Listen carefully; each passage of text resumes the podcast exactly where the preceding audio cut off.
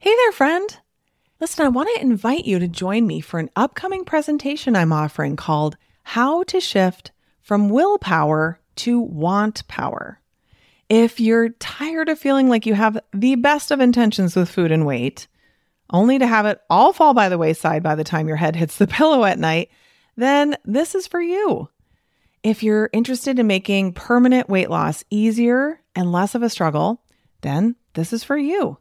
If you're curious what want power is, which you probably should be, and can't wait to learn how to incorporate it into your journey toward peace and freedom around food, then this is for you.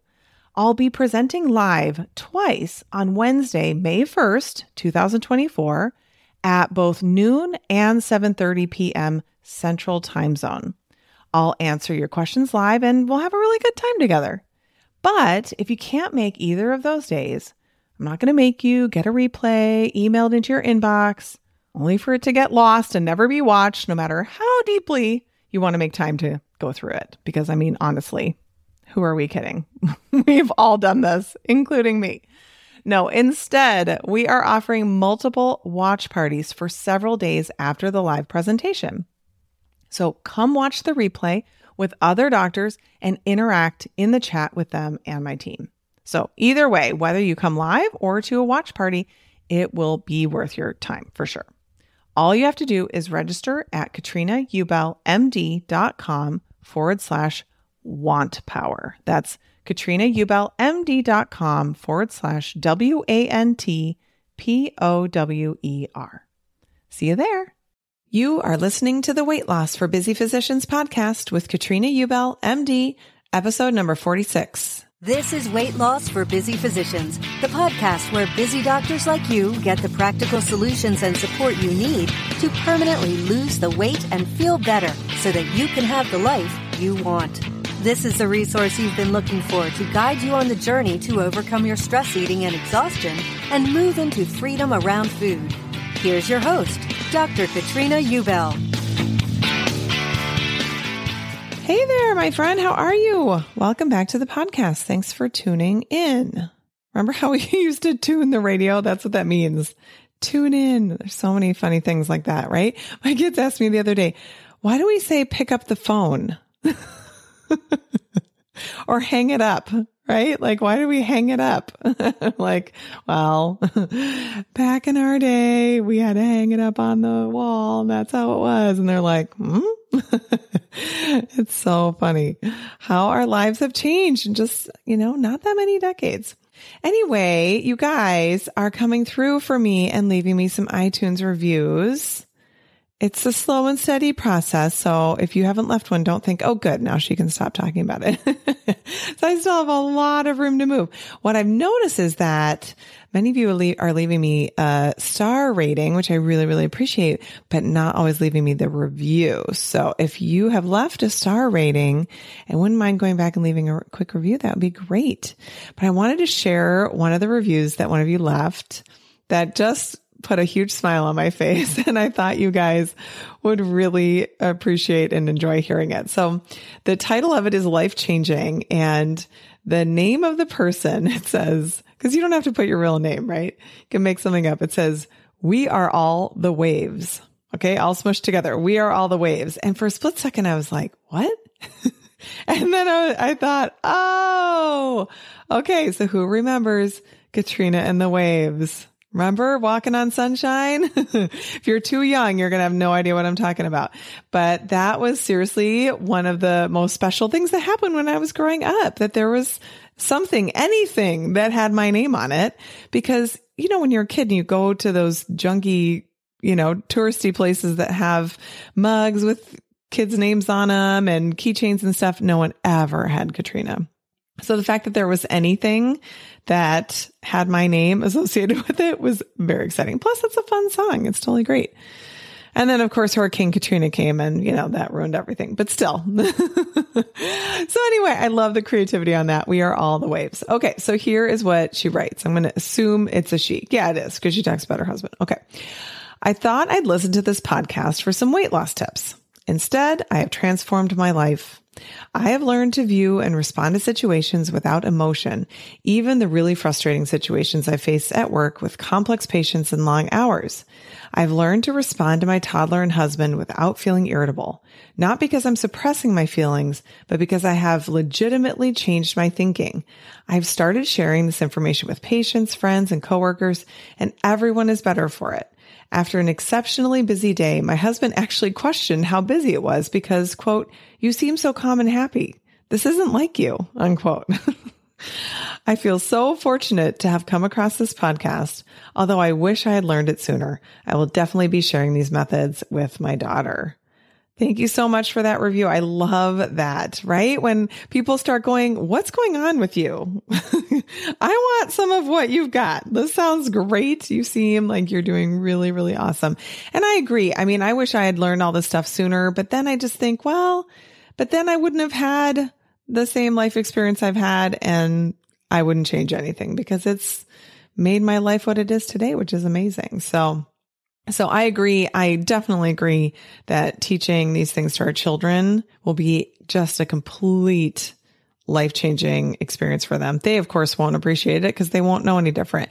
But I mean, what a gift to give to them, right? So good. So thanks so much. We are all the waves for leaving me that. I love it. All right. Today we're going to talk about what comes next after you've been through a storm you know, like an emotional storm. And what I mean by a storm is a difficult time in your life. And this could be something that was excruciatingly painful, or it could be something that was less intense, but definitely something that was a difficult time. And so you know that I've talked about that a little bit on episode 12. So if you haven't listen to episode 12. You might want to go back and listen to that, like how we work through that when we're in the thick of it. And so we do, we work through it and we kind of come through on the other end, not necessarily done with our grieving process or the difficult emotions that we experience, but more resolving them. It's not quite as intense. We're much more moving on with our regular daily lives than focusing on those emotions that we were having.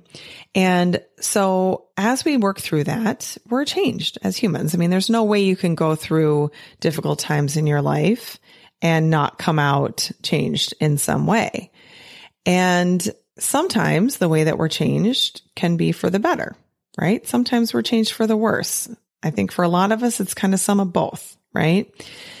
But that experience ultimately gets incorporated into our day to day thinking, which can sometimes create a lot more emotional pain for us than just the emotional pain that we experienced from going through that storm. So I'm going to give you a personal example. So those of you who've listened to episode 12 know that I lost a baby. I had a full term stillborn baby girl named Vivian back in 2010. So if you want details on that, then hit up episode 12. That's where I talk more about that. So I went through that whole process, which was definitely storm, definitely emotionally extremely painful. And I definitely didn't want to end my childbearing years on that note. I wanted to try again and have another baby. And we had done in vitro to get pregnant with Vivian. So we pretty much knew we were going to have to do it again. And we didn't really want to take a lot of time trying again on our own. So we right away pretty much wanted to go ahead with it as soon as the doctors would let us. And it was advised to us from several people that for a number of reasons, a number of good reasons, that we should wait at least six months to get pregnant again. And so we did do that, but pretty much, right, six months. And I was back in that office ready to go. And I felt a lot of emotional tension, a lot of worry, right? Then I got pregnant. It worked. And then there was even more emotional tension and even more worry. And in general, I am not that anxious of a person. Of course, I worry like any person does, but I wouldn't say that I'm a really anxious, you know, high anxiety kind of a person. So it was really kind of a new experience for me to feel filled with so much worry that I might lose the baby again, that something I was doing might cause some problem, over analyzing things, really, really wanting this baby to be okay. And so there were some things that I did get through this difficult time. It was a long nine months. I went to a pregnancy after loss support group and that was monthly and it was kind of like a monthly touch point. I didn't even necessarily feel like I needed a lot of the discussion there, but to me, it was kind of like, well, I'm back here again. Another month's gone by and I'm still pregnant. It was kind of like a way of like marking it off, checking it off, still pregnant. And so during that pregnancy, at one point after this baby was viable, I didn't feel like the baby was moving. And so, of course, that completely freaked me out. And I called my OB's office and went in to get checked out. And the whole time I was just telling myself one thing that felt really, really true in that moment.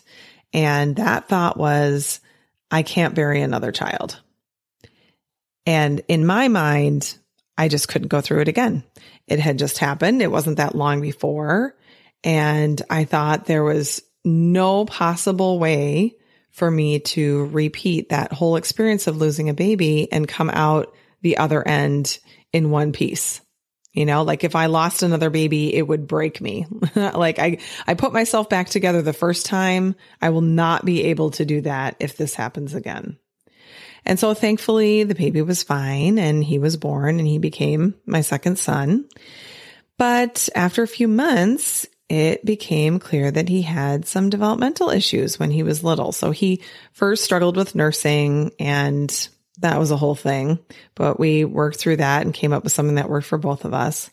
But then he was late to sit up. He was late to crawl and late to pull to standing and late to walk. And at his nine month checkup, I remember one of my old partners saw us and after asking the developmental questions about what he could do, he said to me, so he's globally delayed. And you can imagine that totally set me off into another, you know, I can't bury another child situation, right? I was smack dab in I can't bury another child land. My brain went to the absolute worst place. I don't know why my brain clung to this, but I was so terrified that he had spinal muscular atrophy or some other terrible thing that was not going to work out well for him. And then, you know, not work out well for me because I'd have to bury another child. So you can imagine how scared I was. And I kept telling myself, I can't bury another child. I can't bury another child. I can't bury another child. I was really spun out with these delays. It was very, very challenging for me. And you can imagine, I mean, my other, my daughter hadn't even been dead two years yet at this point. And then one of my other partners, thankfully I reached out to him and I just told him what was going on and said, I'm really, really scared. I don't know what to do. I don't know if I'm doing the right things or what. And he really, really helped me. And, you know, thinking back, I wonder, I mean, he's just a great guy, but I also just wonder if he approached me the way he did because he'd gone through some significant health scares with both of his own children that maybe he kind of knew sort of what I was going through or was able to help me through that. But he was so great because he didn't just say to me, everything will be fine. Don't worry about it. Why are you worrying? It's all good. He said, okay, grab his chart. Because of course we were still on paper charts. Grab his chart. I want to see tell me what he's doing. I want to look at his growth curve. I want to see what's going on here. And he really took on the role of the watcher or the observer for me, right? Because I couldn't do that. I couldn't get myself out of it in that moment to really think rationally or really question what my thoughts were. And he was able to do that, to look and think rationally about it and make sure nothing was getting missed. He didn't want to blow something off that really was a problem because it, it what it was possible that really something was going on. And then he told me what he thought and what he saw, which was that things were okay and we were making progress. There was really no reason to panic. There was no reason to do anything else. And that was really, really helpful. And just because I changed my thinking, right? I wasn't going into something's really bad that's going to end up ultimately resulting in the demise of this child. Like he's, he's fine. All signs right now are pointing to he's going to be fine. And so then I changed my thinking, which made me feel better. And now he's six years old and he's doing great. He's totally fine. And then two years after I had him, I got pregnant with my daughter. and then I had the requisite baby isn't moving visit. I always had the panic one for each of those, those two kids. And I was so scared again. And once again, I told myself I can't bury another child because I knew that she was a girl. Right. So then I had additional worries that, well, here's my chance to have a girl. And again, and you know, I might lose her too because she's a girl. And it's not like I ever had this huge dream to have a girl, but it's kind of like the way I felt about it was I didn't even know I wanted a girl until I was going to have one. And then I had gotten really excited about it. And so I was excited again about having a daughter. So totally right back into I can't bury another child. And then once she was born, that kind of settled down. Those thoughts settled down again. And then last year, when my oldest son turned 11, I, I wanted to say we decided, but really it was me. I decided that he was ready to ride his bike to places like to his piano lessons and places like that if the weather was cooperating. And I have this belief that it's important for kids to learn their bikes, not because it's fun, but because it's kind of their first sense of independence, right? Like we don't want the first time that they ever go and do anything by themselves to be when they have car keys in their hands at age 16, right? we want them to have the leash lengthened gradually so that they are able to learn some of that independence gradually. And the way most kids do that is by riding their bikes. So I had thought at age 10 that it would be a good idea for him to ride to his piano lessons. But then the more I thought about it, the more nervous it made me. There's a fairly busy street he would have to cross. And you know how drivers are. People are on their phones, they're not paying attention. And so I was kind of nervous about it, hadn't really instituted it. And then I literally was planning on having him ride his bike the next week to piano when the news revealed a story about a 10 year old boy, so the same age, who had died riding his bike to swim lessons or swim team in Madison, so not that far from here. And he had gotten hit by a car on his bike. And I was like, nope, we're done, not doing it. And I was trying to control my circumstances, right? Trying to control his life so that I could feel better because then I worried that something bad would happen to him. And you may recall, I think I've told you on this podcast that I can't bury another child, right? So then of course I'm not going to let him do that. So another year passed. And of course, where we live, you know, biking is, is maybe if you're lucky a six month season. so winter passes and now he's 11 and I'm thinking, okay, I have to do this. I have to let him go. This is just, I can't keep doing this forever. and It's not like it's going to feel so much better when he's 16 and driving a car. I'll probably be even more frightened. So what we decided to do was to let him do this. Okay. I knew I could not let fear keep me from letting him develop into this self-sufficient human being. So we reviewed all kinds of safety measures and how he would cross streets and that he would make eye contact with stopped cars before he crossed so that he knew that they saw him and that of course he would wear his helmet and all of that. And this is a great kid. Okay. I mean, this is a kid who was conscientious and I really had no need to be so worried, but my brain thought it needed to be so worried. So the first time I say goodbye. He grabs his stuff and I watch him out the window pedal away down the driveway. And my brain tells me, what if that was the last time you ever see him alive? Right? Thanks, brain. Nice thought error there, right? Followed by, I can't bury another child. So this is six years after Vivian died. And I really think it's normal to have thoughts like these for a while after an experience like what I went through. But really at a certain point, it seemed like I had just adopted this thought as fact without considering whether or not it served me, whether it had a purpose in my life, whether it was giving me the results that I wanted. It was something that felt very, very true. And I just kept believing it. So I spent some time evaluating this thought because you can imagine that first piano lesson, I was a nervous wreck. And I even had the piano teacher text me when he got there, text me when he left, and it's not that far. I still thought, okay, clearly I need to do some work on this thought. And of course, by this point, I was a life coach and knew what work to do. So I decided to question it. And this is what I came up with. That thought was a lie. I absolutely could bury another child. Scores of women before me have buried more than one of their children. So when I took the drama out of it and looked at the math, I could see that it definitely could happen that another one of my children would die before I did. And that I not only could bury that child, but I would do it. It would feel absolutely horrible. I'd be right back in incredibly intense emotional pain, and it might even be worse than it was the first time but my heart would keep pumping and my lungs would keep exchanging oxygen for carbon dioxide and my body would live. So this meant that this belief that I couldn't bury another child was just a lie that I had decided to tell myself so often that I believed it.